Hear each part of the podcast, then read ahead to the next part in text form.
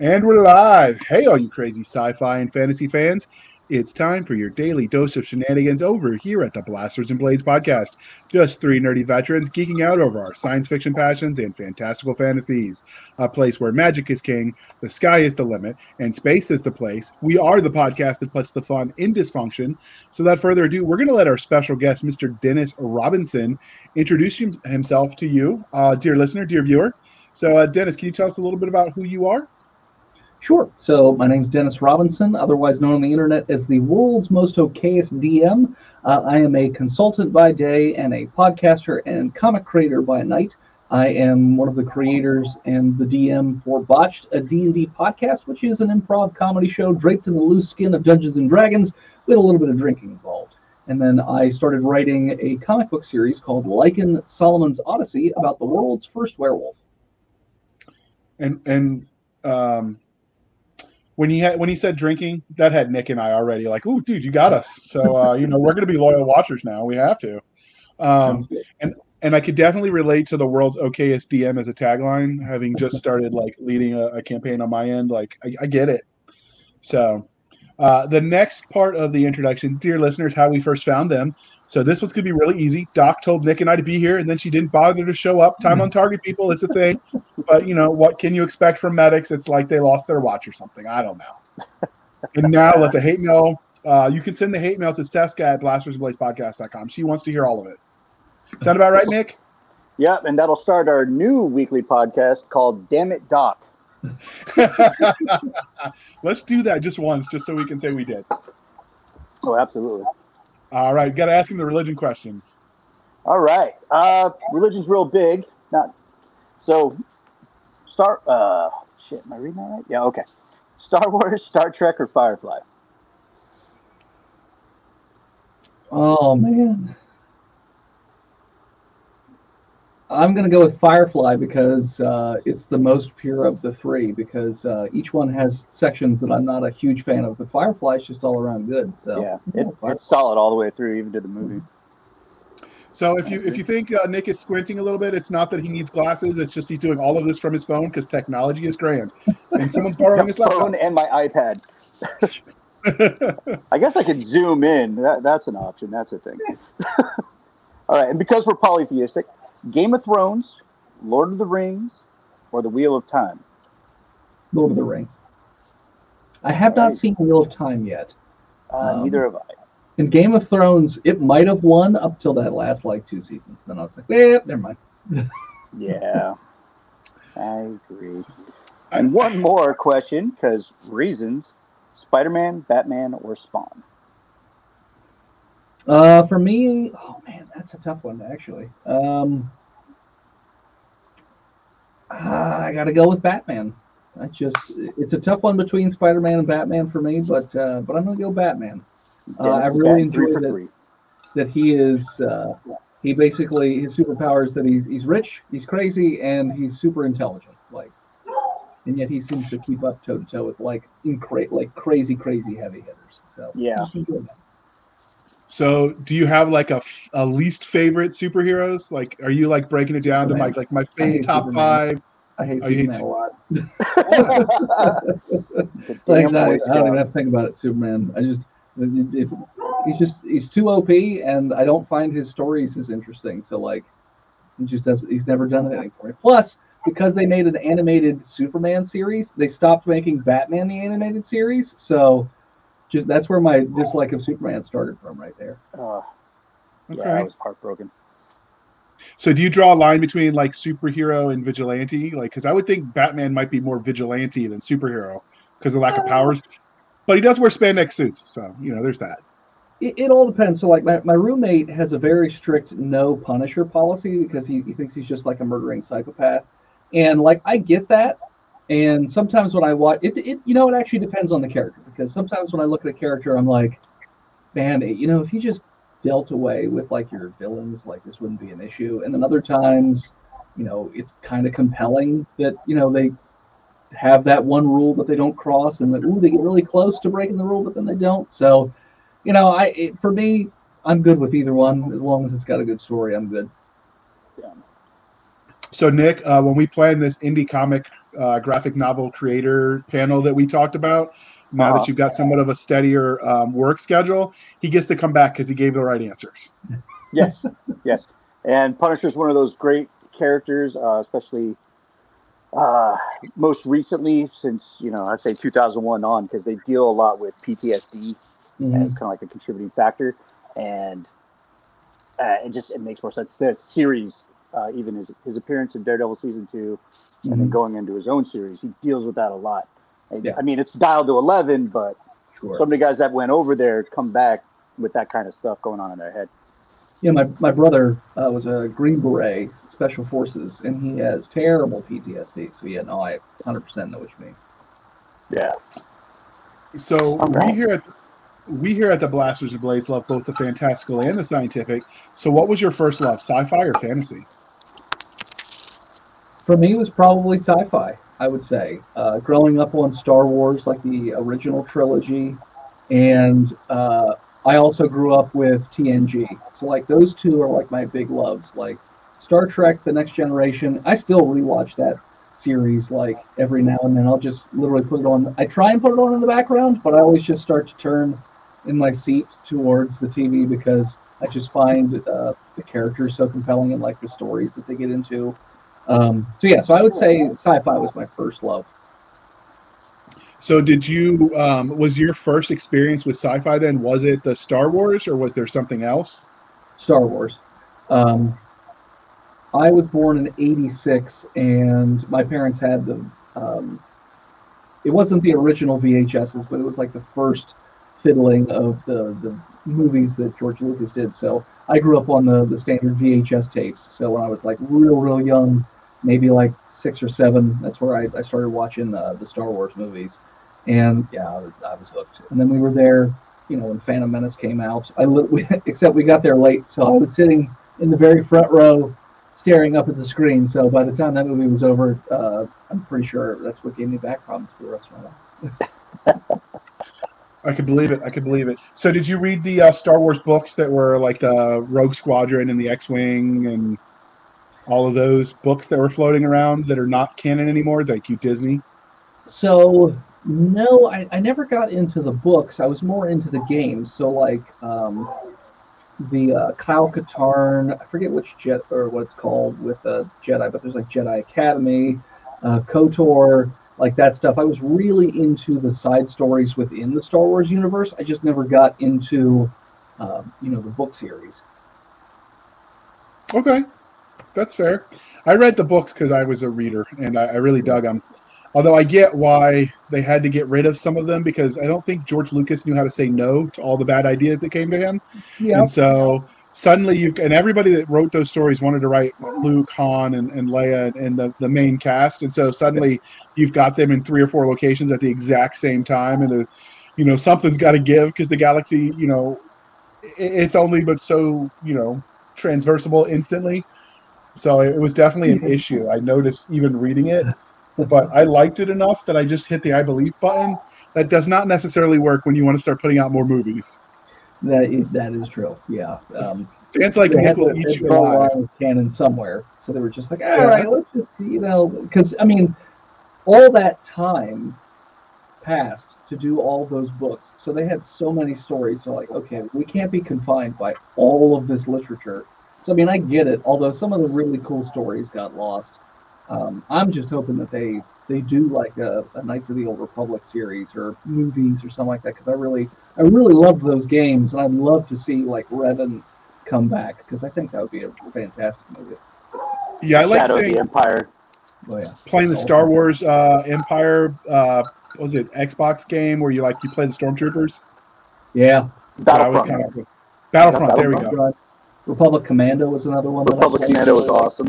Oh yeah. So, what is it about speculative fiction, the, the more you know, broadly speaking, umbrella term for for what we love? What is it about that that umbrella that you love so much? Um, I, I, I feel like it gives you more of a, a sandbox to play in because then you it really all depends on your imagination. So with speculative fiction, you know, it could be, you know, it could still just be on Earth and everything is normal, or you could have superheroes, or you could have fantasy, like in a completely different realm, or you know Doctor Who, where it's like super sci-fi and space adventures and like all the laws of physics and everything are completely different. So speculative fiction just it leaves so much open to the writer and also the audience for your imagination to sort of just like go crazy. Yeah, that that's I'm 100 percent behind you on that. You're just knocking all these answers out of the park, man. Not like it's a quiz or anything, but sure. I like I like what I'm hearing. uh, how do you how did your love of speculative speculative fiction? I can't talk tonight. Speculative fiction transition into you writing, um, writing stories. You know, just diving into this world. So I got into writing through D and D. So years ago, um, I tried my hand at being a DM and it didn't didn't work out. So then about five, well, actually about seven or eight years ago now, our group of friends got together, started playing D uh, D and D, and one of my other buddies, who's also on the show currently, he was the DM. The problem is with D and D, if you've ever played it, is that schedules often never line up, and if you ever fall it's like out a space shuttle launching. Exactly, and if you ever fall out of your schedule, it is so hard to get back into it. So we went like months without playing. And one of my other buddies, he, I just happened to be at the bar when he was having his wedding reception, and he was like, "Hey, we want to play D and D. Would you want to like DM?" And so I started DMing and I started writing stories. And the first story that I wrote was actually one about lycanthropy, where you know they're they're all um, working in this sort of like prison complex, and then it gets like overrun with monsters, and each one of them contracts a different form of lycanthropy. Like one of them was a werebear, one of them was a boar, one of them was a rat, one of them was a bat. So like D and D has all kinds of this crazy stuff. So I got into writing stories that way. And originally I had written my comic book series. Not I didn't write it. I just had the idea for it and wrote out some like notes. I have some rolled up yellow pieces of paper that I wrote up at Disney World somewhere in my house. I have no idea where from more than 10 years ago. And so I had this idea way back then about the world's first werewolf because I love mythology ever since I played the God of War games, like I got super super into Greek mythology, and then through D and D I got into all this other mythology like Arabic mythology and Slavic mythology and Chinese and Japanese and like all these um, just really crazy monsters and creatures and stories. So I wanted to make a book about the world's first werewolf because I always loved the werewolves. But then you know it, it just sort of hit me that I was like I'm never going to make a comic book and I put it on the shelf. But then when I started playing D and D again, and we started doing the podcast, we got invited to go to Dragon Con where we did our first live show. And we started hanging out with other nerds, and you know everybody was talking about comic books. So I, I pitched the idea to them, and they said, "Hey, this is a book. Like you should do this. This sounds awesome." And that was five years ago, and my first book came out last year. So sort of everything came back around because of D and D. Nice. That's awesome. Um, many authors let their own real life experiences um, influence what they write mm-hmm. and the stories that they tell. Uh, were there any specific formidable moments that uh, uh, that really shaped you as a storyteller? And I'm not. I, I'm going to guess that it's doing D and D. Well, actually, so the, the, way that I wrote the characters is how I interact with my siblings and how I interact with my friends in real life. So when I was trying to write the dialogue for you know how the main character interacts with his brother or how the main character interacts with his best friends, I basically pulled from real life experience. Like, okay, how would I talk to you know my older brother that beats the crap out of? How um, would I interact with my buddies in the situation where I messed up, and then sort of talk through it and like try and have like a little bit of an acting scene, you know, back and forth with myself, and then see does that sound natural. And one of the nice things that I've heard about the book is that it feels like these are real people and not just like character caricatures where you know this is the comedy person and this is the serious person and whatnot. Like they all have various levels and um, you know different emotions and feelings based on the situation. So I was, I was really happy that I managed to you know get that to come across properly. So I wouldn't even say D and D in this case. I, I, would say it's more um, you know my real life interactions with other people. And coincidentally, when I write the females in the books, they tend to be uh, I base them off of my exes. so uh, only the good stuff, uh, of course. Only, only the good stuff, yeah. The, the good characters. So, I mean, I don't mean that you know some you know some uh, there are a number of books. I'm I'm planning 15 books in the series, so um, obviously terrible things happen to some of them. but Absolutely, they're X's. I hated them. It was because the story demanded it. Yeah, it's interesting your process in doing that. Um, Kevin Smith does that when he, in the beginning when he was writing movies, he would act it out, and if it didn't sound like something him and his friends would say, he'd cut the Yeah. line or change it. Yeah. So, and that's something I do with my comic books as well. Um, Okay. Anyone who walks in on me, they're like, "What are you doing? Uh, acting?" Listening to the voices in my head. Yeah, listen, listen. They have some really good ideas. You should listen. Oh wait, you can't. Don't worry, I'll tell you about it later. It's fine. It's fine. We're all a little crazy at times. Uh, transitioning away from the writing side, let's talk about the things from a fan angle. Uh, have you got any cool fan art or had a fan cosplay any of your characters yet? So no cosplay yet. So the, the book literally just released in July. So I don't think there's been Oh, enough okay, yeah. to get crazy about it yet. But Dragon Con next year, there'll probably be like 15 of them. There you go. So that'd be really cool to see some like crazy werewolf stuff at Dragon Con next year. But um, but in terms of fan art, so I went my, my first convention that I ever did was the beginning of August. I went to Big Lick Comic Con in Roanoke, Virginia. And there was another guy in the artist alley named Lee Horton, who was also doing a werewolf book. And he came down while I wasn't even at the booth, and he was talking to my friend Shannon, who was man in the booth while I was gone. And he came by, he looked at it, and he, he bought a book. He went back, and Shannon was like, "Hey, this guy came over. He seemed really cool. He's got a werewolf book, and she had had it in her hand, so she was reading it. So you should go see him." So you know, later on in the day, I went over and talked to him. He's like, "I love this book." He's like, "I want to make some art for your book." I was like, "Oh, I mean, okay, if you want. I mean, I can pay for." it. He's like, "No, I'm, I'm not gonna let you pay for it. Like, just let me make this for you." And so if you look at the Kickstarter, there is a poster where it's like this werewolf and like two ghouls around. It's got a lot of blue and green tones to it. He did that for me just um, out of the goodness of his heart um, there at that convention, which was really, really cool of him. Um, I said, Hey, I'm going to hire you for more work in the future, but I, I, you are going to let me pay. and he's like, Yeah, yeah, whatever. I was like, Yeah, no, we- like if you're going to make art, let me pay for you. Yeah, uh, we'll do that. Artists will do that. If we really like your product, we really like your story, we'll be like, Mhm. hey, we'll we'll do some art. Well, I really can't afford to pay. No, no, no. This is on me, bro. No, I, I could afford to pay him. I, I was like, let me pay you. He's like, no. No, no, that's not what I'm saying. But like, there's just times where everybody's on different revenue streams, Oh, especially yeah. in the world of kickstarting. You know, um, That's why I was like, hey, But man, I've- you know, you Yeah. did this awesome thing. Just let me. I'm going to use it. Like you gave me permission to use it. Just let just let me and this is this is that away. picture right here that he did for you. No, so That's this is a cover by Christian DiBari. Um, Okay. I don't know if the picture itself is like on, um, like separately on the Kickstarter, but I know it's in the tiers because it's the 18 by 24 poster uh, that's included in. I think it's the hundred dollar tier and up gets the. the So. I I was just grabbing some of the art. Obviously, I don't I couldn't get all of it for the show, and I'm trying to cycle through some of it while you're answering. So I did not grab the posters because I didn't even think about it.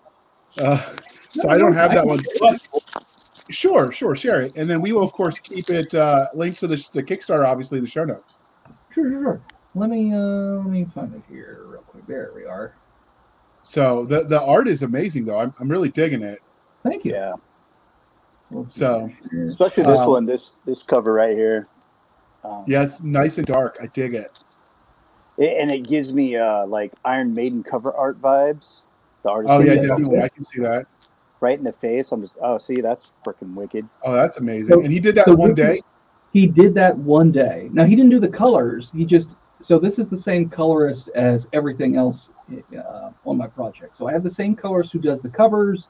He does almost all the Kickstarter stuff.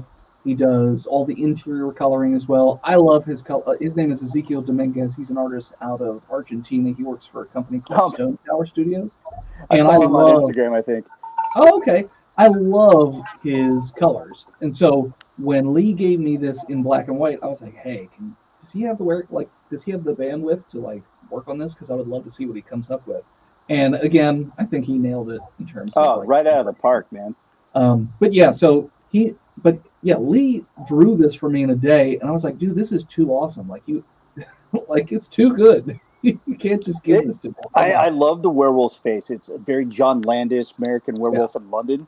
Um, so the that's color, his style of werewolf. Like his story, he does a story about a Scottish werewolf, and like it's Oh, all stylized that way, where everybody has these big, like, uh, like big jaws that big jut out. yeah. Yeah, like everybody is like very stylized that way, and it's a really cool book. And and the color palette's amazing and i, I really like um, how the eyes stick out because you know yellow is a very warm color and then just mixed with all the blues and the greens and all those cool colors it, it just those really stick out. That's where my eye went to first was those eyes and then i started noticing everything around it i'm like holy crap that's a cool picture So Nick, what is uh you, you draw too? So is a day for that level of detail is that uh quick or is that pretty pretty normal? I don't have a clue. Uh, is it quick to draw something like that For that level of detail in a day, is that is that good? Is that cranking along? What what uh Um, it depends. Um, I I, I believe in my heart of hearts, every artist that's worth his salt can can do that level of detail. It's Mhm. how much time they spent practicing that level of detail. Where it's going to be, it might take you an hour or two hours, or it could take you three or four days. Yeah. Um, the talent is there. The speed is like after you nail down the talent, the speed is what, and that's all based on like anything else in life. You want to be, you're already good at something. Now you want to be Mhm. faster, because especially for artists, that's how we get work. Yeah. How, how quick we can knock out stuff. It was funny you said the thing about the Iron Maiden uh, style because I, I got the exact same vibes. It had very Iron Maiden feel to that one cover by uh, Christian DiBari. And whenever I, I came to him, you know, saying, "Hey, can you do another cover?" He's like, "All right, give me some source material and I'll pick something." I knew full well he was going to pick the ghouls because if you ever look at anything from Christian DiBari, like that's his bread and butter is like these skeletal, like nasty monsters. So I was like, I know full well he's going to want to go with the ghouls. Oh, And I think he, he did a great job with that cover too. Oh yeah, it's um, yeah. There's a lot of detail in there, um, Mhm. which I which I dig, and just the the face. The the face is what I'm really digging. That's that's one of the hardest thing as an artist to to really nail down is a um, a face you can kind of believe in. Mhm. You know, um, Yeah. it's very dead. It's very necrotic. It's um, it's very skeletal. You know, I'm running out of adjectives. Um, but yeah, that's I dig that type of artwork, and uh, it would take me two years to learn how to do that. You know, so everybody has their niche, and thank God that's his, because that's Sure. awesome. so so back to uh to things from the fan angle. Since you've started um creating content, has anyone ever asked for your autograph? Oh yeah. Um, so when I go to conventions, I I mean every time I sell a book, I always offer it, and then sometimes before I can offer it, they're like, "Hey, you know, is it anything extra to have you sign it?" I'm like, "No, like I'll just sign it." Like, I mean, I, I was going to offer to sign it anyways.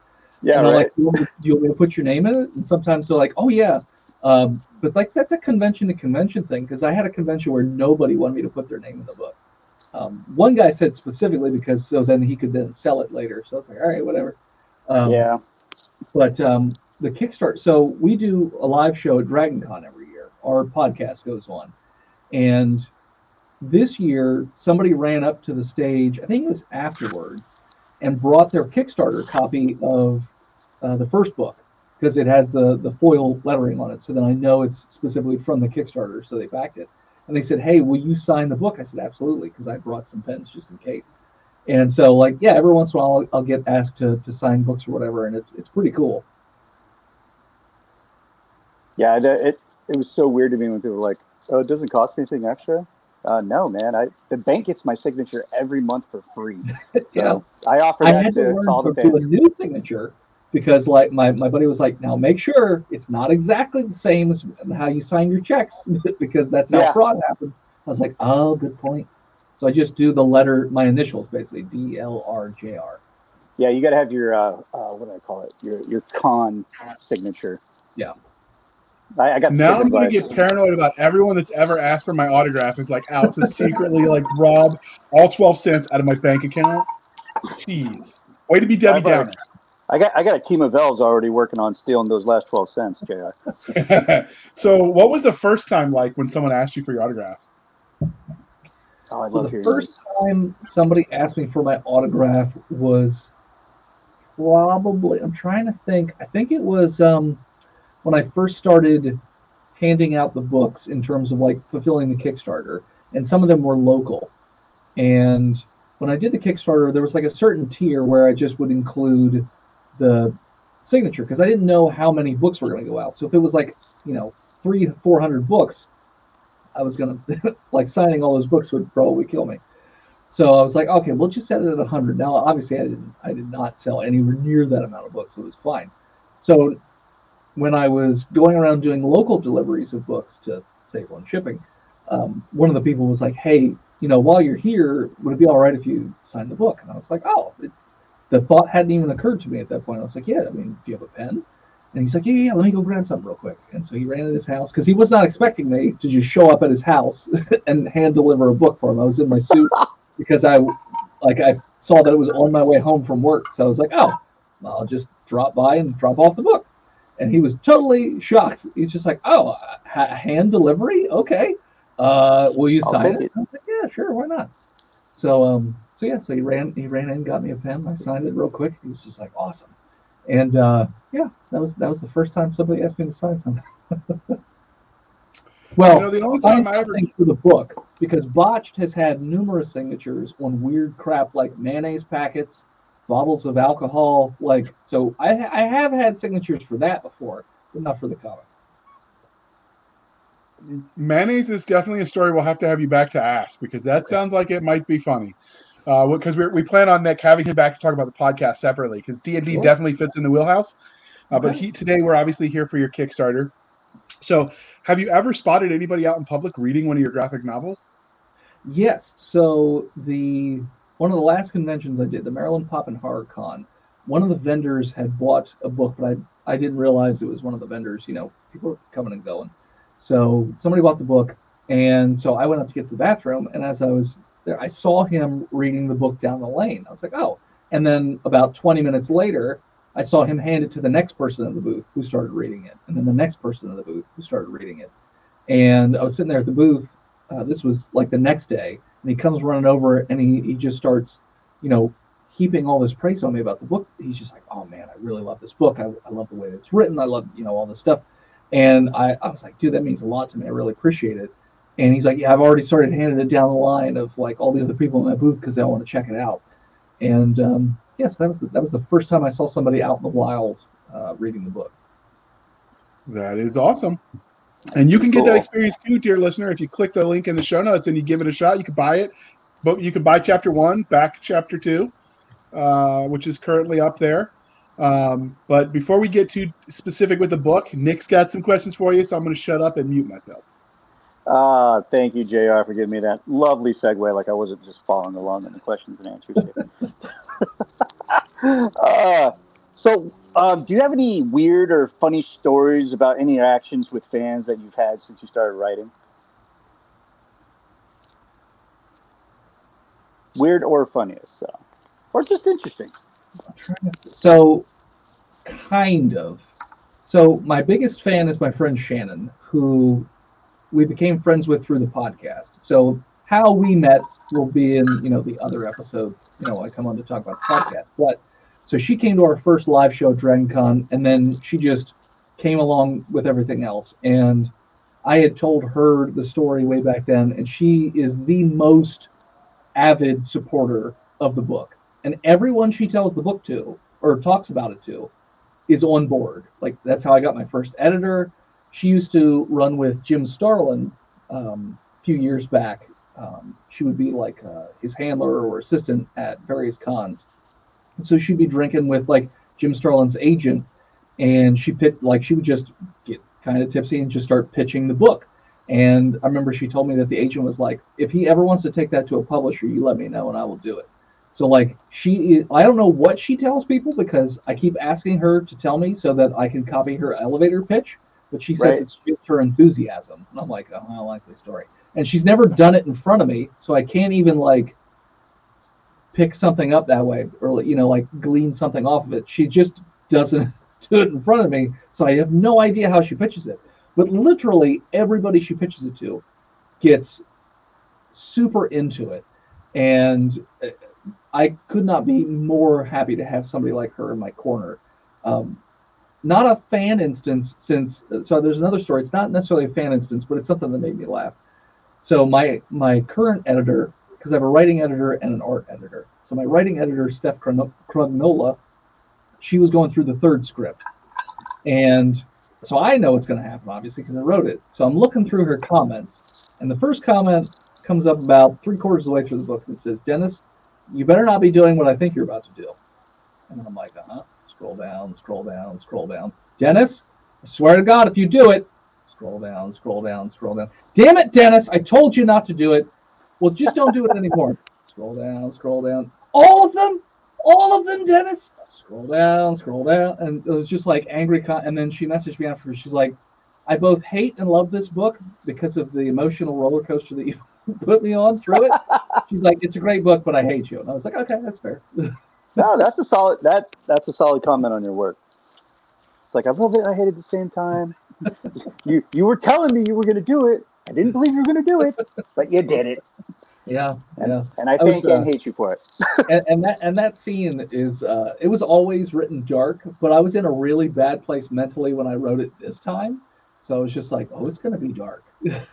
and yes, oh. it's quite dark. There, there will be blood. Oh yes, there's, there's a lot of blood. Hell, man, I haven't got into your elevator pitch yet, and I'm I'm about ready to fork over some money on this. All right, so let's let's talk about everything that's uh, Dennis Robinson uh, that you've written or produced. Can you give us like a Reader's Digest highlight reel or sizzle reel of your body of work? So the only thing I've ever written was the first book in the Lycan series, uh, which came out last year. And one of the nicest things, so you know, we've we've talked about the art, and I'm a pretty self-deprecating person. I don't do giving myself compliments very well. I'm not very good at it. I'm working on it, but I'm not very good at it. So one of the things I said is, you know, even if my writing isn't that strong, the art is really, really good. So like I could use that to, you know, uh, sort of shoulder the rest of the book.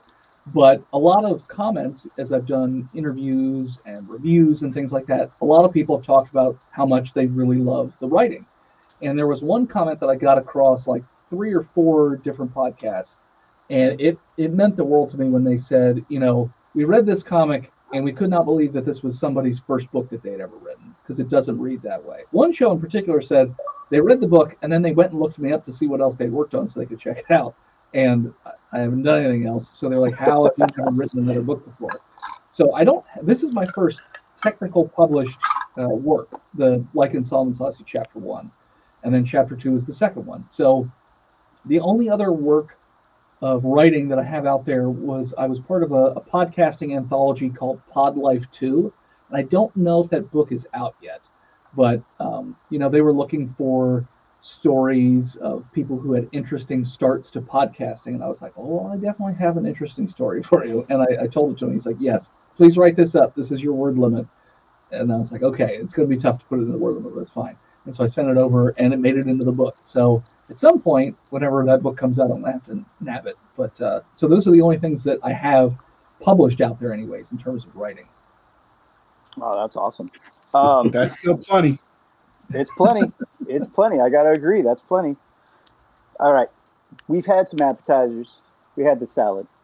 Let's get to the main course. Let's talk about Lycan, Solomon's Odyssey, Chapter Two. Where did you get the premise for this book, or universe? I'm sorry. So, I had mentioned before I love werewolf stuff. Um, back when I was a little kid, they the elementary school that I went to had a little library inside of it, and they'd always throw you in there every so often, and you'd have to pick books. And one of the books that I picked was a picture book about Lon Chaney's the Universal monster movie, uh, Wolfman.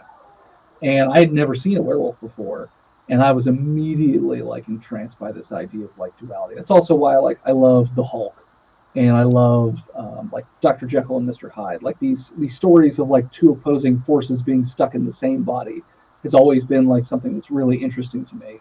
Um, so I've always loved werewolves, and then when I got to you know high school, college, I I wanted to do a werewolf story, but I wasn't you know I wasn't sure how I would do it or anything like that, and then I shelved it and then came back to it. So with with this book series uh, I wanted to sort of encompass all the things that I love, and I wanted to do a retelling of history. So all the events that will happen in the books up to a certain point, because eventually it'll go a little bit into the future, it will be parallel with what actually happened in our history, but it'll be told from the perspective of like these were these other things going on in the background, or this is why those events actually went down the way that they did. Um, because it's got a lot of supernatural stuff and mythology and folklore. So, kind of like how they used to do with the old Greek myths, how they tried to explain actual things that happened using these fantastical stories and whatnot. So I wanted to do something like that. And so I set my story in 8000 BC. That's where the first book takes place, and then each book moves into different um, periods of time. So like the It first traverses book, that timeline. yeah. So like the the first book is 8000 BC. So it's like prehistory. So you get like cradle of civilization. I wanted to start all the way at the beginning because then that lets me get into some really cool regions and stories and whatnot. So and historical events. yeah, and and so like the first few chapters, you know, it's prehistory, so there's not a ton of stuff going on. But with the second book, I really got into the Arabic folklore and mythology, and there's all kind like so the the creatures on the screen, those are Arabic uh, monsters. They're called ghouls, and they're these. there- There's not a ton of information on what they look like, just kind of skeletal appearance a little bit, but they eat the remains of the dead, and then they can shapeshift into those people, and then they trick others into coming back with them so that you know the rest of them can eat uh, the you know the victim or whatever so Right.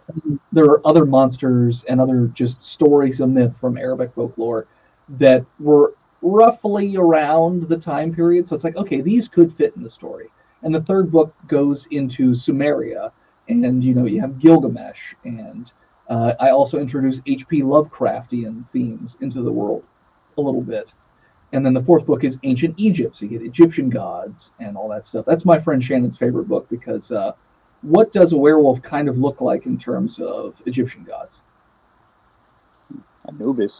Exactly. So when people keep talking about Anubis walking around, eventually Anubis shows up, and it's just like, hey, can't help but notice that everyone keeps uh, thinking I'm going around murdering all these people, and they have like a little chat and whatnot. So, um, so Egyptian gods, and then the, the fifth book, I love Greek mythology, so I wanted it. He's there at the the sacking of Troy. He's there.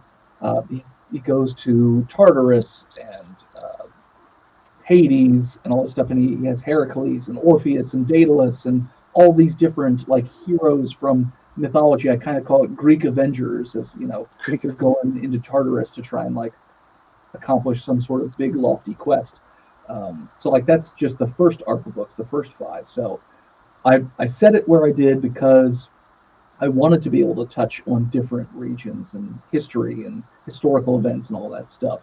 Um, so yeah, so that's sort of how it, it came to be. Uh, that's fascinating stuff, man. I, I dig it, and the art is is amazing. So, uh, but before we dive any deeper, because from here on out it's nothing but the uh, the story of Solomon, we're going to pause for a moment while we shamelessly show for the man, and uh, and show you this commercial. Here comes your next romp in the graveyard. In Hunters for Hire, a new urban fantasy adventure by best selling author Jonathan Yanez. A guy down on his luck puts sign twirling and rideshare driving on the back burner to track down the supernatural for a pretty penny. Find out what happens when John Hunter enters the secret underworld. Download your copy and start listening today. Now available on Amazon and Audible. All right, so we've shown a little bit of the art, and you've told us some about your artist. But how did you originally get hooked up with your artist? Because you know, obviously, you're not drawing them yourself. So, Sure. so what? I don't have enough time in the universe for that. Um, so it was not easy finding the art team in the first place. So the issue I had when I first had my first editor is that you know he's been working in the comic industry for a long time, and so he went through the same. He gave me the same method that he had used to find artists, which was deviant art. And you know, there's a ton of artists on DeviantArt, but you get a lot of stuff that isn't necessarily usable. And he wanted to be involved in those talks, but he was doing conventions at the same time. So sometimes, even when we would get really good artists in, it would take him some time to, you know, review the art, and then, you know, they'd pick up other projects and they weren't available. But then, you know, he got too busy with conventions, so everything kind of went on hiatus. And then COVID happened, and so now everybody had oodles of time. So I reached out to a friend of mine who uh, is called Cloverkin on the internet. She's an artist that we use for Botched. And her husband is Gabo, who's my current art editor, and I, you know, I said to her, I was like, hey, can you ask him like where do I go to find artists? And he set me up with this Facebook group called Pairing Writers with Artists. And you have to be vetted in order to get in. And if you make an ad, it has to be legit. You can't be offering to pay people with exposure because I'm sure Nick, you already know, uh, no artist wants to be paid in exposure. So, you know, if you made a post, it had to be legit. So I put a post out there. I said, hey, you know, this is the length of the project I'm looking for. This is the style I'm looking for. And I said, you know, I'm, I'm trying to mesh these two different styles together a little bit. I'm envisioning this one book called Hillbilly and then this other book called Love the Lion. And I'm thinking somewhere in between there, mixing these two together because I think it'd be really cool and I started getting submissions. And the quality was much, much higher than when I was just doing DeviantArt. And so I started whittling it down. And then eventually I came to my one artist, uh, Sal Denaire, who's the, the artist on the book. He does all the interior art and he does an amazing job. And he, when I first told him the tryout, this I said, you know, I'm trying to put these two books together. He knew the two books I was talking about. And he said, absolutely, that sounds amazing. I want to be a part of it. And so he did the tryout and it was it was perfect. Like I didn't have to really give him any edits. I gave him my um, my resource material in terms of like, hey, you know, this is roughly what I want things to look like to make it look like time period appropriate, and he hit the nail on the head. For the colorists, it was a little bit more difficult, but in the end, it came down to two colorists, Ezekiel Dominguez, and then this other gentleman who my editor at the time really liked. Well, it became really easy because the other guy who my editor liked never responded to any messages. So easy pick, Ezekiel Dominguez, and I'm super super happy that that, uh, that he that I managed to keep him on the team.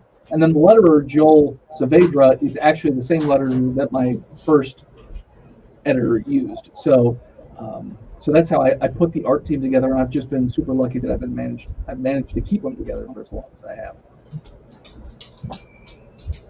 Okay, that's um, that's a good way to do it. Uh, I had no idea how any of that works, so I'm just going to smile and nod, as they say. Uh, but we appreciate you um, telling us uh, about that. Um, but now let's talk about the book itself. What would your 30 second elevator pitch be?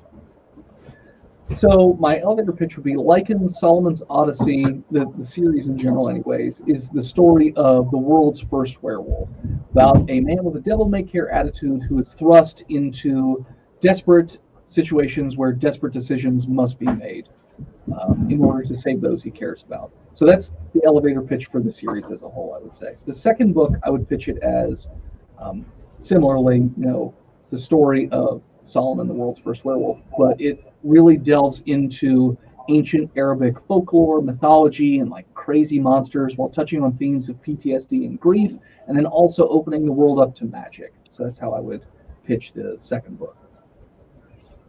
Okay, and um, as we're looking through these these images, what made you decide that graphic novel uh, was the medium to tell this story? Because obviously you could have written the novel as a novel. There's sure. certainly room for for werewolf fiction out there, um, mm-hmm. in every form, shape, and configuration for subgenre. Someone's telling a, a werewolf story. So, what made you say, you know what? I'm not an artist, but I'd really like this to be a graphic novel. So when I had the story in my head, I envisioned it a certain way. Like I see it in my head a certain way, uh, almost sort of like a cinematic sense. And so, while I could try and write it out that way to try and impart it, a lot of times I notice when I'm reading things that I imagine it however it is. You know, the the writer might not be envisioning it the same way that it, I'm picturing it in my head. And so this way, I, I kind of wanted the audience to be able to see it the way that I see it in my head so I put together this art team um, and went with this style so that they could see it the way that I see it in my head, but also make the art really beautiful. So it's like a very vicious and you know kind of gritty and sometimes really depressing story, but I still wanted it to be really, really beautiful to look at. And I think my art team at least nailed it on the head in terms of like making it beautiful and also terrible all at the same time. Okay. Uh, well, Nick I asked you the next question. I'm just going to scroll through some of the sample art that's available on the Kickstarter. So we're not spoiling anything, people. But I really dig this art. Um, the night sky yeah. there. That's uh, wow. Uh, the color palette's really amazing. It uh, almost looks watercolor, which is awesome for a book dealing with time, any type of like in the past time period, like left period pieces. Um, That was the style I was going for. So well, the book you nailed the, the the book Love the Lion it looks like that too. It has a very watercolor feel to it. So most comics have an inker where it's going to have really thick black lines around stuff. And I, I said I, I didn't actually want to do inking on any of these books because I liked that almost hand drawn feel to it. Even though it is all digital, I still Right. wanted to have a hand drawn feel and like a watercolor feel to it. So So that's that's colors over pencils. Yeah. is what you're saying. Uh, That that turned out really well. Um, Mhm. It's always a gamble with that, and I think you won on this. thank you. Yeah, because I've seen ones where they, they do color over pencils, and if the colorist isn't used to doing that, and obviously your colorist does, he's, he's got Mhm. some experience in that world, it'll it'll look bad. But Yeah. this is far from that. Um, is as you move closer to present day, are you going to change the uh, the coloring techniques, or advise the colors to change to, to go with a more modern coloring palette? So I don't I don't know if I will change the color palette up too too much. Originally when I, I first thought of the book, I thought that I would do muted colors at first before the werewolf comes around, and then when he changes, it's sort of like everything becomes more colorful and vibrant because you know that's how he's experiencing the world. But Okay, yeah, that was going to be my question. Do, is when he goes into that and the colors change, that, actually would have been really cool. Yeah, it just didn't end up working out that way. Um, Yeah. With, It's a lot of with my editors, were all saying, you know, it might be a bit confusing as to like why the, you know, unless you, because if it's not explicitly explained, they might just wonder like why are, is the first like Hmm, I don't know. I, 20, I, 30 think, pages, I think your audience would have caught on, maybe. to be honest, So it's just one of those things where it was an idea that I had, but we just decided to go, I guess, a safer route instead. Um, but I don't think I, I would change the color palette. I mean, obviously the palette's going to change just because the setting's going to change. So like, right. you know, if you're in a concrete jungle, obviously it's, you're going to have more grays. I'm still going to ask him to put colors that might not even make. So like even here, um, you know, when when the colorist first started working on the book, because you have a lot of desert scenes. Obviously, it's in the desert, so Yeah. you know, desert's pretty boring. It's brown, it's yellows, whatnot. But I said, you know, tone, yeah. yeah, I said I don't really care if it makes sense. I love color. Think about like the the Disney Aladdin color palette, where you got the nighttime scenes are all purples and blues and pinks and Some, reds. some of the prettiest sky sets I've ever experienced were in the desert. throughout Yes. military career. Yeah. I had So- some probably the best sunrises and, and sunsets. Shooting stars and yeah. I, I So, think uh, you're really ahead on it here. so I was like, you know, I, e- so even if you know the setting does turn to something that is more of a kind of uh, concrete jungle or something like that, I, I feel like Ezekiel will still find ways to inject creative use of color here and there to make it visually interesting. Um, just because I do give him sort of free reign, like, hey man, I love color, you love color, put whatever you want in here as long as it looks cool, I'm good with it. Yeah. So that actually is is interesting that Nick said that because I was just thinking of the same thing when I went to this one. It's a desert scene. Nick and I's uh, service in Mesopotamia overlapped, so we were in Iraq at the same time, and I was just thinking this hits the nail on the head for the sort of the ambiance and uh, even sometimes at daylight in the middle of the day, it felt like sort of dusk because the, there was so much sand in the air. So Mhm. so the coloring that you did. Uh, I think I think you nailed the ambiance. I, I, have you ever been to a desert, or was this just gut instincts and looking at pictures? I've driven through a desert, but I've not like experienced uh, a desert. I helped a buddy in COVID move from the west coast to the east coast. So we drove from east coast to California, one straight shot, loaded up a car, drove California back to east coast, one straight shot. so didn't That's a really lot get of to audio a whole lot of time in the desert, but Which you means drive you got through to ex- you got to experience one of my favorite deserts, which is Mojave and Death Valley. Yeah. Um, Yeah. Uh, just looking through the color palette, the the vibrant oranges and purples, and you know Disney nailed it. I think your colorist nailed it. Um, it- it's just a beautiful piece of work. Give me some more art porn on the screen, JR. I'm a visual guy, obviously. Um, I Sure. dabble in writing because I couldn't afford a writer when I started out 11 years ago. You know, so I had to I had to learn that skill. Mhm. Um, but my my true love and passion is always the artwork, and that's usually one of the first things I'll criticize. It could be a crap story for 90 issues. If the artwork is solid, you will have a fan from me for 90 issues. Yeah, so I've always been a visual person um, in terms of like, you know, I'd rather see something than read something, I guess. Like, I've just always been visual in, in the way that I do everything. You process information faster that way.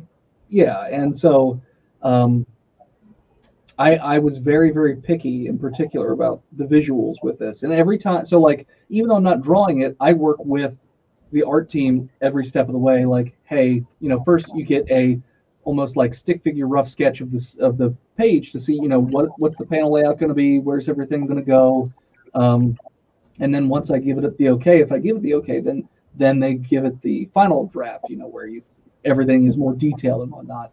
And then once that's finalized, then it goes to the colorist. And same thing, I get it, I look at it, my art editor looks at it, and we, you know, sort of go back and forth that way. Sometimes I don't ever have to make any notes. Sometimes I have to make, you know, more detailed notes. It, it all depends. I'm very, very picky with things. But with the art team that I put together, I really don't need to be super picky. There just might be something that they missed here or there.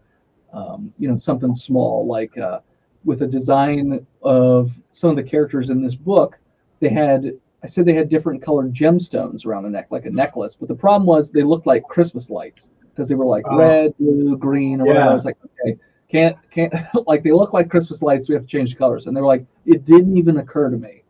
Like they, it didn't even cross their minds. Like, oh yeah, it does look like Christmas lights. So then we we changed it up, and there were oranges and reds and yellows and things like that. So it didn't look quite so Christmassy. I think that's one of the things I love most about creating comic comic books, and you might agree with this, is that it's it's like a symphony, hmm it's a concert. You know, you got all these.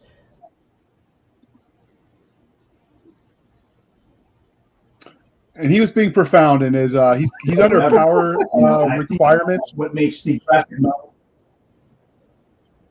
Hey Nick, Nick, you're you're, you're, you're Oh. cutting in and out, buddy. Not weird. Yeah. Yeah. California power issues, man. I'm sorry. That's not. Go so you're talking about art is like a symphony. Awesome.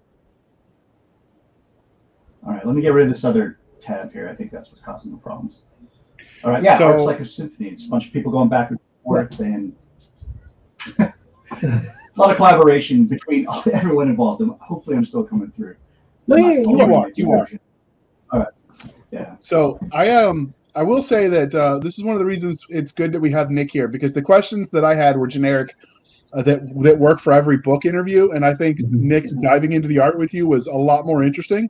So so that's kind of stuff I would have never even thought to ask. And uh, if if they played the drinking game every time they somebody said I was colorblind, people would have no liver anymore. But like what I see and what everyone else sees isn't always the same. So so this was kind of perfect that you were able to get this when Nick was here. But let's talk a little bit about the story itself. What do you think makes Solomon unique in the crowded field that is sort of werewolf fiction? So what makes Solomon unique is that you know he's, I would say, he starts. He, he definitely has an interesting character arc in the in the sense that he is sort of aloof. He's an aloof character, and he has all these more stern people around him, sort of um, directing the way that his life is supposed to go. That's not really you know what he wants to do with his life, and he's been kind of coddled. And then as he grows up, you know, he has responsibilities that he has to do, and he doesn't really know what to do with himself when he's put into those. And then, as more responsibility that he's just not used to gets, you know, thrust upon him, he starts basically making desperate decisions to because he just doesn't know what to do. And I feel though that you know, in the werewolf genre, at least from from what I've seen, anyways, there's not as many graphic novels about werewolves as as like regular books, I guess. Um, there's some movies, but not as many as like vampires or anything like that. But a lot of times they just focus on the werewolf as like either a tortured character or as the monster, like the bad guy, and like somebody else is the protagonist. Whereas in this story, we have the protagonist is the werewolf, and he has to sort of go through the trauma of making desperate decisions because of desperate situations and then trying to figure out what do I do with my life now. and so then he has PTSD. And I, you know, I don't really feel like a lot of werewolf stuff that I read deals with a lot of that stuff. Sort of like the the possible mental anguish of, you know, destroying things that you love and care about. You know, they they talk about it. They don't really like dwell on it and really get into it. Um, and the sort of holes that that might put into a person's life where you know maybe they would trust the wrong people or not trust people that they should trust um, or just have like thoughts where you know they completely seclude themselves and try and get away from it all. But you know that doesn't necessarily help you either because if you uh, humans are not humans are social creatures. Like they need to be they really do need to be around other people or they kind of go crazy. So it's one of those things where he just doesn't know necessarily what to do with himself. And he's just trying to figure out what to do with his life at this point. And I find that to be a pretty relatable character for me, anyways, because a lot of times I'm like, what am I doing with my life? I don't even know. So, so do you like I, watching? Oh, do you like watching those campy vampire werewolf movies like Dog Soldiers or Curse of the Werewolf, that kind of thing? Dog Soldiers is my favorite werewolf movie, actually. It's mine too. It's amazing. Everybody, I, I love that movie, movie so much. That movie gets poo pooed on a lot. Like, um, I think it was my artist Sal was he was just like, "Hey, I love werewolf movies too. What's your favorite one?" I was like, "Dog Soldiers." He goes, "The movie sucks." They're clearly a communist, and they need to uh, go to a camp right. somewhere. Like, All right, I'm gonna, like, I'm gonna need a sleigh team over there to the uh, to that guy's house. Please now, I, I have another 13 books I gotta get Ron, so it'd be great if I could. So this is gonna be maybe a, maybe a tricky question because of the way you organized your story. Normally, you know, there are secondary characters that sort of follow the, the main character around. Now, your story is going to span such a wide arc of time because it's an origin story. Mm-hmm. Um, are there going to uh, potentially be a different secondary character in every book? Um, but do you have any secondary characters, or is he a solitary yes. creature? So no, there there are lots of secondary characters. Some of them are recurring between books, and uh, antagonists are also recurring across uh, certain books. Um, there's one antagonist that's going to be there the entire series. He's present in the first book. He'll be there for the whole entire thing, one way or another. Um, but then each each of the I have three planned arcs, and there are different antagonists per book, or sometimes you know one antagonist that pops up multiple times uh, in the arc. So there are characters that are similar across each of the books, but you know Solomon is really the the main one that sticks around each book after book and other characters sort of come and go throughout the story.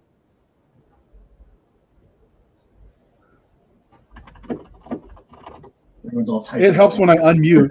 Such a boomer moment. Uh, so speaking of antagonists, what, thought, JR, you were deep in thought. Yeah, that's what it was. Totally. Uh, so what can you tell us about the antagonist of this? I mean, obviously, um, there's going to be an arc in different ones throughout the the follow-on books, but we're specifically speaking today of chapter one and two, since sure. they've got to start at the beginning. Um, so, what can you tell us about the original antagonist? Is it man versus nature, man versus himself? So, I can't go too too in depth into the antagonist because I don't. I'm not even planning to get into like his entire backstory until the second arc of books. But um, the main antagonist, his name is Morris, and he has a very demonic look to him. So the, the first book has a very, I, w- I was going for a very Faustian feel to it, like deal with the devil, but he's not a devil. Um, he definitely looks like a devil, uh, but he also has like a very elemental feel to him, lots of like stone and fire and that sort of thing. And there's a reason for that. I can't get into why. Uh, it's covered later on in the series, um, but he sort of has all these machinations in place where he has all these lofty plans and he he's always trying to think like 15 steps ahead. And even the main character you know while he will sometimes thwart the antagonist the antagonist morris is thinking so far ahead that sometimes the main character will stumble into things um, according to the antagonist plan without even realizing it. Um, because he's more of a crafty character than necessarily like a physical powerhouse. Even though compared to like a normal human being, yes, he is a insane powerhouse, but to somebody who is on a similar power level or more, that's where he's going to rely more on, uh, let's say, his uh, ingenuity and his intelligence and things like that. So, for instance, in the first book, he is leaps and bounds stronger than Solomon. But then in the third book, when he when that same antagonist comes up across uh, gods, he is nowhere near the same power level and gets smacked down pretty quick and easy. And it's one of those things where you know he realizes he's got to you know he knows that he, it's too much for him and he just sort of like leaves the scene. So sometimes he's not as heavily featured in stories as other times. Sometimes he's actively driving the plot, and other times he's just sort of either lurking in the background causing other mischief, or you know, um, just being there to to let the audience know that his presence is you know still around, that kind of thing. Yeah, I like the idea of the uh, the mastermind villain archetype, um, Mhm. even, and it's even more powerful when they have just ultimate types of strength and power levels uh, Yeah. that they choose to rely on their intelligence more than their brute strength. Uh, it's, And- that's an awesome. and and like so the first arc he's definitely going to come off as having this sort of um, i'm better than you feel. But in the second arc it's not that i make him a sympathetic villain. It's that i make him um like you pity him a bit. Or you're just like Almost "Wow, relatable. relatable and also just kind of pathetic. Like Oh, like pathetic in the sense of like by knowing everything that's going on in the background you're like wow this guy is kind of a, a joke even though he's not in like he's done terrible things and yeah. you know done all this crazy stuff and he literally ruins you know solomon's life and all this stuff. But in terms of his own world he's actually not even the big bad. He's considered you know something else even. So um, so it's one of those things where i want to eventually get to the to the point where you know I, I really build into the character and show him as um, he has reasons for the things that he's doing and they are relatable and they're understandable and it's not just i want to take over the world for the sake of taking over the world kind of thing Just that that is completely the reason why indie comics is just taken over, man. Yeah. You know, because the the more uh, highly funded corporation comic books, they don't put that much time and um, energy into making their villains super interesting Yeah. and making them like almost sympathetic or you know because you feel sorry for them. You know, it's it's just something that's missing in comics today, and I, I really love comic books like yours, and I can't wait to read it. Um, and other and other indie comic books that have done similar things with their interesting storytelling, their interesting interesting takes, not only on the hero but the villains as well. That just make indie indie comics is king right now. I mean, Yeah. if you don't count manga, because we're getting crushed with that. But but in the indie comics world, I mean, we're we're just killing it right now with storytelling. I am super Oh, yeah. excited to read this. thank you Even, even more so after I ask you this next question. okay So if you met your uh, met your characters in a back alley, uh, how would they treat you after the hell you put them through? How do you see God. that interaction going? Um, he would probably gently put his hand on my shoulder and then grab me by the neck and rip my head off via the spine. Would probably be what he would do, and then he would punt my head like a soccer ball. Um, probably spit on my corpse and then be like, "Yeah, just wander off." That is the most descriptive answer we've ever gotten, and I'm here for it. I like it. Yeah, Or you know, if he was That's- that's- really in a bad mood, you know, it could be a lot darker. You know, there's a lot of you just basically peel the skin off slowly, layer by layer, and salt the wounds so that you know you don't go oh, away. Oh, that is vicious. I'm here for Yeah. it. Yeah. I love it. That's disgusting. Where? Yeah. I want that. Can you make that as a side story? Like You he can do does it issue zero. Me getting Yeah, killed by all the characters that I mess up in the comics. That'd be something. Yeah, I mean that could be like bonus content. I'd pay just to watch. Well, so gonna it's fu- so it's funny because it's it's part of the Kickstarter, not to shamelessly plug or anything like that, but oh, Always. That's just what you're here for, player shameless here. the plug. highest the highest tier of the Kickstarter is five hundred dollars. It's a lot of money, but one of the things that happens in the five hundred dollar tier is you get to die in the next book, like die a horribly just death, and then I give you a print of the page that you died on, an eleven by seventeen of the page, That is so sign it. cool. I wish I had five hundred dollars. Know. That's the that's the only bad thing is. So I, I tried to put as much stuff in it to make it useful because it's not even just that. You also get a customized hockey jersey that's only for the Kickstarter, and each And a hockey hockey jersey, jersey. and a hockey jersey, and it's specific to that book. So like each one, the, like the first one was black and red and white and had a various design, and then the second one is green with gold uh, stripes and um, more thematic. To, so each hockey jersey is going to be thematic to each individual book. And then there's Hold on, the, I'm checking my credit score and limit right now. the hockey jersey also has CFB on the arms, stands for Chief Financial Backer, and you get a pin that also says Chief Financial Backer. So like I will those put are that on my business cards. those what you get as the oh, and you get a slip cover for the book, which is only through the Kickstarter. So That that's so I was cool. trying to make that level the most enticing because the next Oh, level yeah. down is where you get a full audio production where it's voice acted, it's got ambient noise, it's got sound effects and all that stuff. Um, so, so I was trying to make it worthwhile because I know five hundred dollars is a lot of money. So I was like, okay, Yeah, I'm gonna cram as much content in to make it worth the five hundred dollars as I but possibly it, can. it definitely sounds like you you're, you're getting every penny's worth. Yeah. Oh yeah. So it's it's definitely not where you know um, you get five hundred dollars and you get your name in the back of the book and that's it or something like that. Yeah. so it's like there's other Kickstarters that like you just pop in a dollar and you get your name in the back of the book. Yeah. so- You, yeah. I was gonna say I think mine is I think it's thirty dollars and you get a pin too, but like you get your name on a Oh special. really? Is that the uh the lit? Oh, it's not the Let's Get Physical. What's the one where you get caught up? You get issue one and two. I just That's bagged it. the I thirty. I think that's a thirty dollar level where you get the first and second book. All right, cool. That's awesome because me and my wife we love horror in every aspect. Um, Sure. Halloween is all year round. So, and we Okay. I love the werewolves. My one of my favorite werewolf movies is The Howling. Okay. Howling's also So, cool. Uh, just the first one. really The awesome. ones were kind of. eh, Oh, the marsupials was cool, but whatever. Yeah. Um, just because it was freaking weird. Um, so. This is a book that we're probably gonna be passing on between each other. Like, oh god, I just finished issue one. Well, hurry up and give it to me so I can finish. You know, So, so dear listener, we do want you to know that he did mention that he was going to sell his firstborn to pay for the five hundred dollars here. But good news is he has more children, so you can rest easy.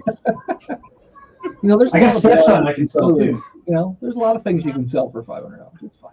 All right, all right, all right, Nick. Let's move this along. there's more- Having way too much fun here. Oh, I gotta love this. All right. All right, let's get a little sneak peek into how the sausage is made. Um, which, God, we gotta come up with another line for that. That sounds so gross. Uh, were there any cool scenes or ideas that you had um, had cut from the final book that you wanted to find a way to use someday? So no, actually, with this one, I, I did not have. So when I first wrote the the second book, the story was very very different. And then when I came back and started rewriting it for actual script format, um, you know, I had a, the first book under my belt already, and I was like, you know, I got these action scenes in there, and they're like, yeah, they're fine, they're whatever. I had all these different types of uh, lycanthropes, and I was like, yeah, it's not it doesn't really do anything other than have like a cool fight scene. So it's like, yeah, I'd rather have something that's more engaging to the story and still Right. be cool. So that's where I started pulling in all that other mythology and folklore, and I was like, ooh, there's this monster uh, that if it touches you, your skin melts off your body. I can do a lot of fun things with that. Um, so I didn't What really have monster is that? anything. Uh, I don't I was going to ask. because it'll spoil the book. Okay, I'm gonna get with you offline. I, I don't mind spoilers. I just need to know the name of this creature because Okay. hell yeah, that's cool. but so there wasn't anything I had to cut from this book. So a lot of times, um, and, and same thing with the. the Was there third anything? Well, maybe not cut, but is there anything that you like? You wrote it originally, and then like you're like, man, I could really add more to this. Is there anything like that going on? So I, I had the opposite happen where the, the original way I wrote it, I was like, you know, I could add more to this, and I did. So I actually, you know, added to the original story instead of taking things away. So there's not anything that I've really lost so far, anyways. Maybe when I get to, you know, the fourth and fifth book, maybe there is something I'll have to cut just because it's going to get pretty long, would be my guess. So the first two books are 60 pages of story with 12 pages of extras. The third script is done. It's 90 pages of story with I don't know how many extras yet. Holy uh, hell! So it's 50% longer.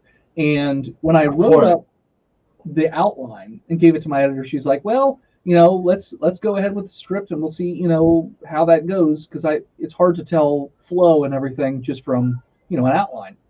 Wrote Right. up the script, ended up being 90 pages on the dot, handed it over to her. She's like, "You know, I was figuring there was going to be something I'd cut out of here." She's like, "Not really."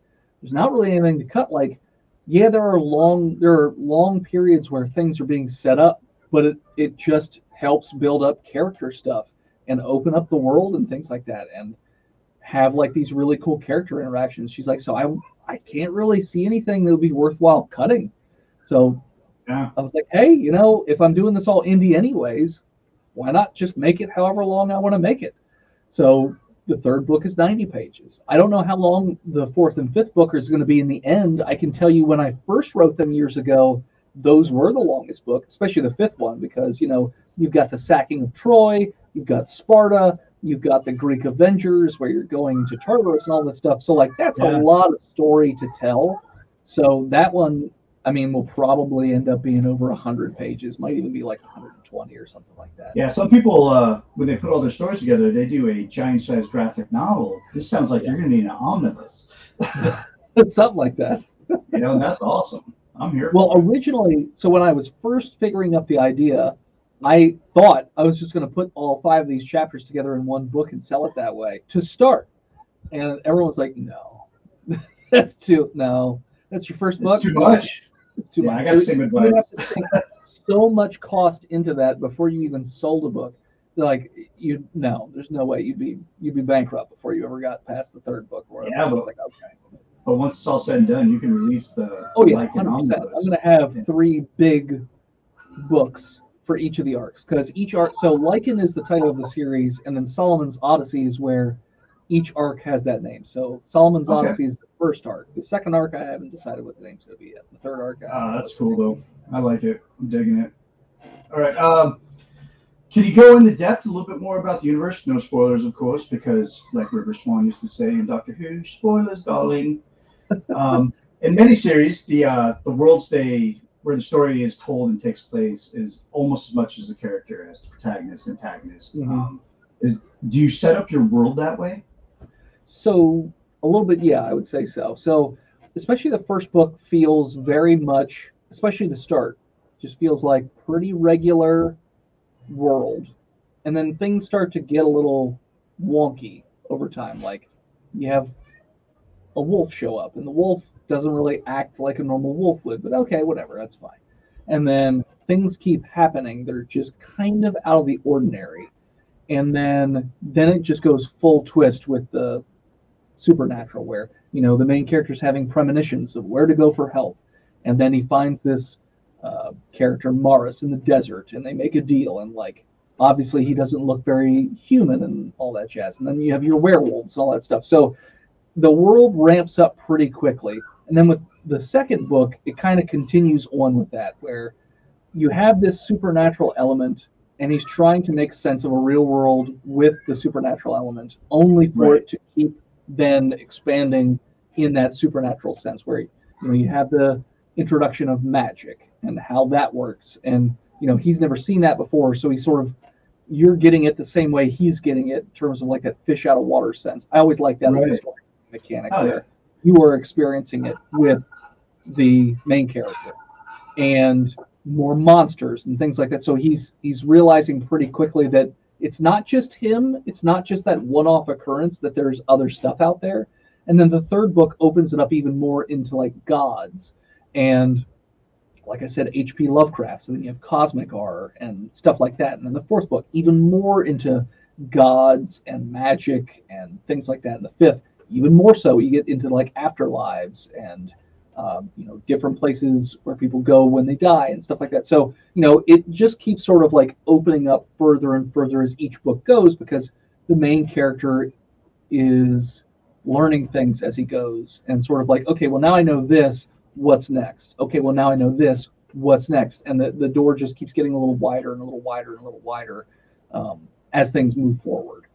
So That's really awesome because you set your character so far back in human history, Yeah. where it's like the world is pretty much brand new in the cosmic scheme of things, and Yep. then you're just going to guide him through this knowledge, this um, you know, this quest of information. Was like, oh shit, that can happen. Oh wait, Mhm. who are these guys? Wait, that's a thing. That's pretty cool. I, I'm I'm super stoked about this. So all I'm gonna say is when you get to the modern times, you need to have a scene where he accidentally encounters a group of soldiers in the woods on a routine training mission In, the- in, saying. in Scotland. So- yeah. in Scotland just for reason. So I will say, I do plan on having other types of werewolves in the universe. Like I would like to have all of them represented. So I see it as a spectrum, where like on the all the way on the left you have true blood werewolves, where it's just a straight up wolf. And then you got all the way on the right you have like the TV show Supernatural, where they basically just have some teeth and claws. And it's like Yeah. in the middle, that's where you get your perfect werewolf. That's Solomon, 50-50, half man, half wolf. But like each of them also exist in this universe. So like your American Werewolf in London, your Howling Werewolves, your um, Van Helsing, werewolves, marsupials. the marsupial ones, you know, whatever. It's like, and some of them are like they can actually pass on their lycanthropy through bites or scratches or whatever. Whereas Solomon can't do that. Like he can't give it to, he can't pass it on genetically through children. He can't bite somebody and give it to them. His affliction is entirely different from how uh, lycanthropy has been done in in terms of like what I've seen in media. So this, the way his works is very different from how everybody else's does. And that's explained in the books. Yes, so that'll be really explained in book four. You got me, dude. So- Damn it. You mentioned um, book four, and you've talked about potentially a 15 book arc. So, do you think that will wrap up the story, or is there room for the story to grow as you continue to write? You know, it, it's tough to say. So in my head, so I already know what happens on the last page of the last book. But you know, I, w- I was thinking about this a few months ago. It's like, okay, so what do I do if I'm on like book seven or eight, and I'm like, you know, I kind of also want to have a book about this. Is it going to be weird if I have an arc that's five chapters, then another one that's like six chapters, and another one that's five?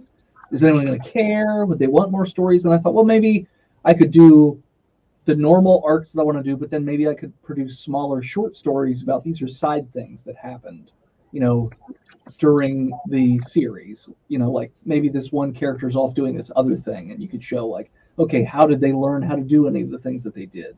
Uh, because they do, there's a book where somebody mentions they go and train in Atlantis, so it's like, okay, well, you know, you never see it in the series; it's just mentioned, you know, a couple of times. So it's like, okay, well, maybe you could do a side story where you go and look in Atlantis and like talk about that whole thing and show how everything went to hell in a handbasket.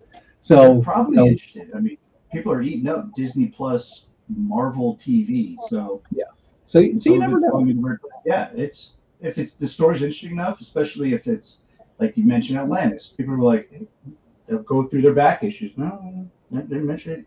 All right, Yeah. cool. Well, when's he gonna release that book? Because I'm gonna watch it or read it. So we've mentioned, you know, we've sort of danced around this idea that this is a Kickstarter right now. Mm-hmm. Obviously, at some point, once it's funded, I'm going to assume this is awesome enough that it's going to get funded. They can buy it elsewhere. But but before that happens, what are the like? How does the Kickstarter work? What are the different tiers? Can you explain that Barney style for some of our listeners who might not know? Yeah, sure. So Kickstarter is a crowdfunding platform, which just means it's funded by a group of people, like normal people. It's not like corporate. I mean, it could technically be corporations, but it's literally open to anybody. And it's like people could donate a dollar, they could donate five dollars, ten dollars, five hundred dollars, you know, whatever it is. That's kind of the idea behind crowdfunding. Is it's a crowd of people coming together. A lot of times you hear about it with like um, uh, trying to pay for medical bills, like people crowdfunding medical bills. So Kickstarter is a specific platform where it's all about creating things. You cannot use Kickstarter unless you're making something. So it's specifically for creators to use in order to get people to back their creative endeavors. So it's just kickstarter.com and the way it works is you, you make an account on there. It's pretty easy, doesn't take very long and you'll have your email and your credit card. And the way that it works is so let's say you find a project that you like and you can you can really break it down like hey i want to look at comic books. I want to look at regular books. I want to look at art books. I want to look at you know coffee machines whatever. You know there's all kinds of different stuff that people are making on there. So you can go and find whatever it is you're looking for, and then you can pledge money to it. And with Kickstarter, at least I've never seen anybody not do it this way. There are rewards so that you get more bang for your buck the more you donate. So, for instance, I was saying earlier, I have a tier that's $500 and you get a ton of stuff with it. So, let me, now that I um, hold up here real quick. Sorry about that. So, for instance, the $500 level, like I said, you get to die in the book, you get a badge, you get a jersey, but you're also getting slipcover of the book, you're getting a hardcover version of the book, you're getting an 18 by 24 poster, a 4 by 6 uh, art print of a werewolf, you're getting three 11 by 17 prints of uh, the different covers, you're getting a T-shirt, you're getting a glow in the dark enamel pin, you're getting audio commentary where I'll break down every single panel, every single page, talking about you know the decisions that went into every page um, you know why or you know crazy things that might have happened while we were creating the book or I was writing the book. Um, that full-on audio production of the book, PDF of the book, physical copy of the book. Um, so all that stuff you get that for five hundred dollars, or you know the cheapest level I have is five dollars, where you get a digital version of the book, and there's all kinds of stuff in between. So like if you want the T-shirt, there's a tier where it's like okay, you get the T-shirt, you get the audio commentary, you get the pin and so it lays it all out there so you can look and say, okay, what does this tier offer? And almost, or at least most Kickstarters will do it where the higher you go, you get all the stuff that came before it as well. So as you look through there, you can basically pick, okay, how much do I want to donate in order to get, you know, whatever I find is the coolest. So you'll pick your tier and then you'll pledge. And then typically it'll also include shipping. But you'll notice it'll take your credit card information, but it's not going to charge you right away because the way Kickstarter works is unless you hit 100% of your funding goal, you don't get anything. So I, as the creator, so I, I set my goal at $8,000. If I were to make $7,999.99 and then the Kickstarter ends, I don't get anything. And nobody yeah. gets charged anything either. It only goes out if it hits 100% funding. That's what sets Kickstarter apart from most of the other crowdfunders. A lot of them, you know, if you make any like if you get any money, you get whatever it is towards the end of the uh, the campaign. Kickstarter is not that way, so it, it makes it a little bit more high stakes and gets people to really try and grind and get it out there to try and build a community because Kickstarter is all about building communities to try and get people, you know, behind a project. So I would say that's as in the weeds and also as simplified as I, as I can uh, describe Kickstarter and how it works. And if, if anybody wants to check out my Kickstarter, they can do that either by searching for Lycan Solomon's Odyssey Chapter 2 on Kickstarter, or I made a really easy way to do it. You can just go www.lycanbook.com. That's L Y C A N book.com. It'll redirect you right to the Kickstarter page. I was actually going to put that out there because there are some people, like good half to two thirds of our audience are listeners, not viewers. And mm-hmm. I think this interview has worked so far for that. We've been pretty intentional on that. Nick and I have a lot of experience making sure the listeners get what's going. But if you are some of the people listening, click that link when you get a chance and check out this art. I think you're going to be amazed. Uh, it'll take you places. It's it's that good. I you know I don't normally say that about you know go to the YouTube because we don't make any money off the YouTube, but go to the YouTube or click the the Kickstarter and check out this art. It is amazing. So so I will throw that out there. All right, Nick, I, I cut in front of you, but it's it's yours next. We're on 35. 35. Okay, let me scroll down here. All right. If they find this episode after the Kickstarter closes, where would they buy the graphic novel?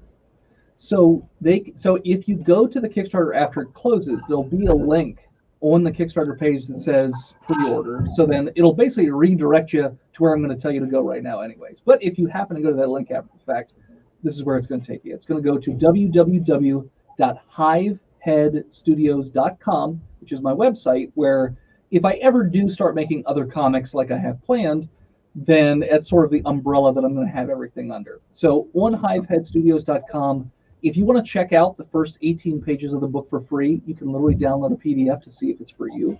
You could download a PDF of the full first book. Eventually, when the second book comes out and I fulfill the Kickstarters, meaning you know whoever backed on Kickstarter, I'll send out all the rewards. That's what uh, fulfilling means. Um, once that's done, then I'll also put that up on the, the website as well. But you can also buy the first book physically on the website. Um, though personally, if you can, uh, back the Kickstarter and get the book, the first book that way, it just helps because then you have more money going towards the Kickstarter, and then I don't Absolutely. have panic attacks on a regular basis about am I going to make funding or not.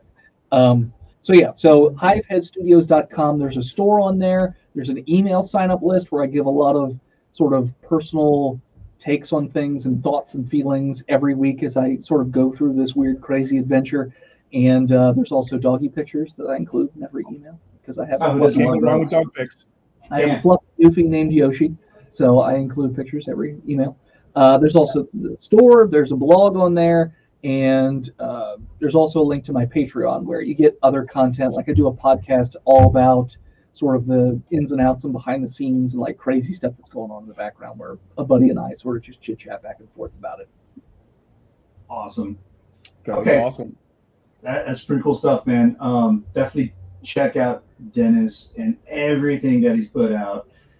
We're clearly the interview's kind of winding down. Uh, I'm running out of booze, so I need to recap that before before we do anything else. So, uh, is there anything else about like in Solomon's Odyssey Chapter Two that we didn't ask that you kind of want to tell us out tell us about before we move on?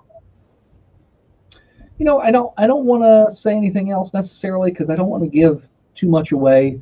Um, Spoilers, darling. the videos for the Kickstarters that I make are pretty funny, uh, if I do say so myself. So I, I try and stylize them off of Lon Chaney's The Wolfman, so they're like black and white, and it's like me in a suit with a, a cane with a wolf's head on it and whatnot. The second one I'm chained up in a basement, so I'll just leave it at that. Um, All right. yeah. So I, I always uh, enjoy making those. So uh, feel free to check out the Kickstarter for no other reason than to just see my weird videos that I make and put on there. Oh, I'm in. You got me. Uh, before I forget, uh, what kind of age ranges are we looking for for this book? Is it like all ages?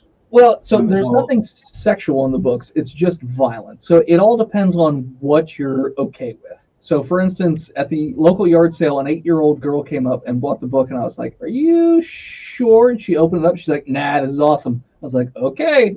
so All right, here you go. That'll, that'll be five bucks.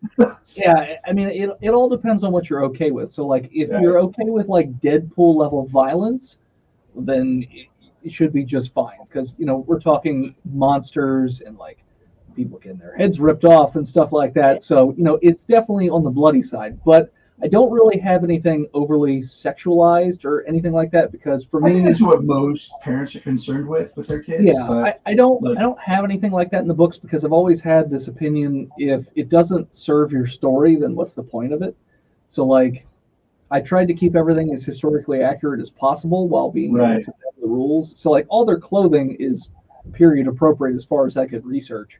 Um, there's no like, you know, quadruple D, uh, you know, low cut tops with a mini skirt or anything like that. It's nothing like there's no like sex scenes or anything like that because it doesn't, you know, it's there's a you know they imply having romantic entanglements, but nothing's like shown or anything like that because Right. just I just not- want you to know the story Okay. I'm telling. the campy B movie level actresses and actors everywhere are crying out in horror at that decision.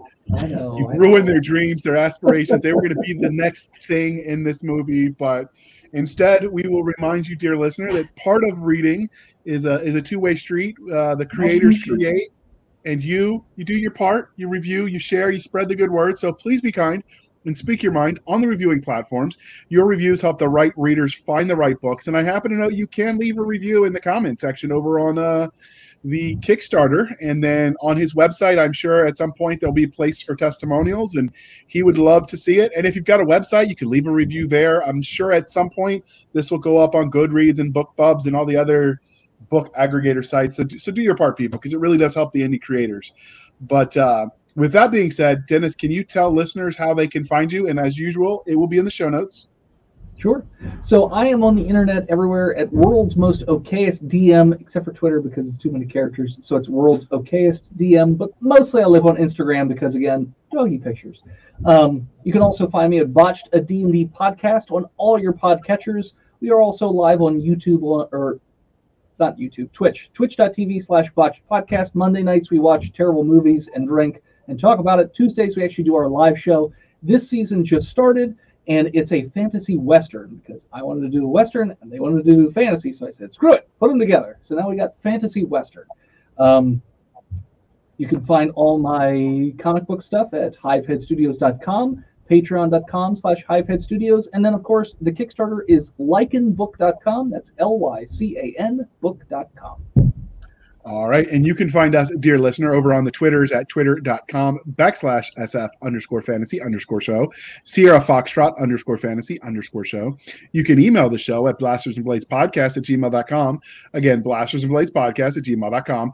Please be gentle on the hate mail. You know, I might cry a little bit inside. Uh, you can find us on Facebook where all the shenanigans happen. Who's kidding? I'm laughing right with you or at you. I don't care. But uh, you can join us over on Facebook where all the shenanigans happen at facebook.com backslash groups backslash blasters and blades podcast. Again, backslash groups backslash blasters and blades podcast.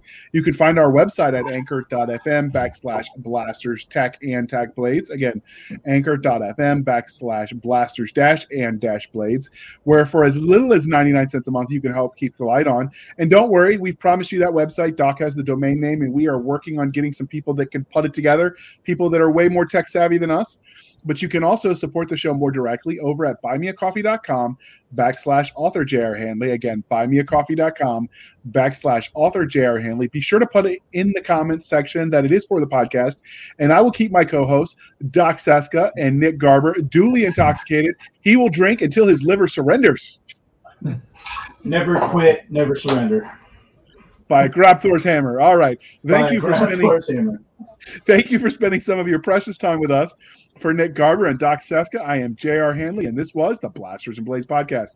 We'll be back next week at the same time where we'll indulge our love of nerd culture, cheesy jokes, and all things that go boom.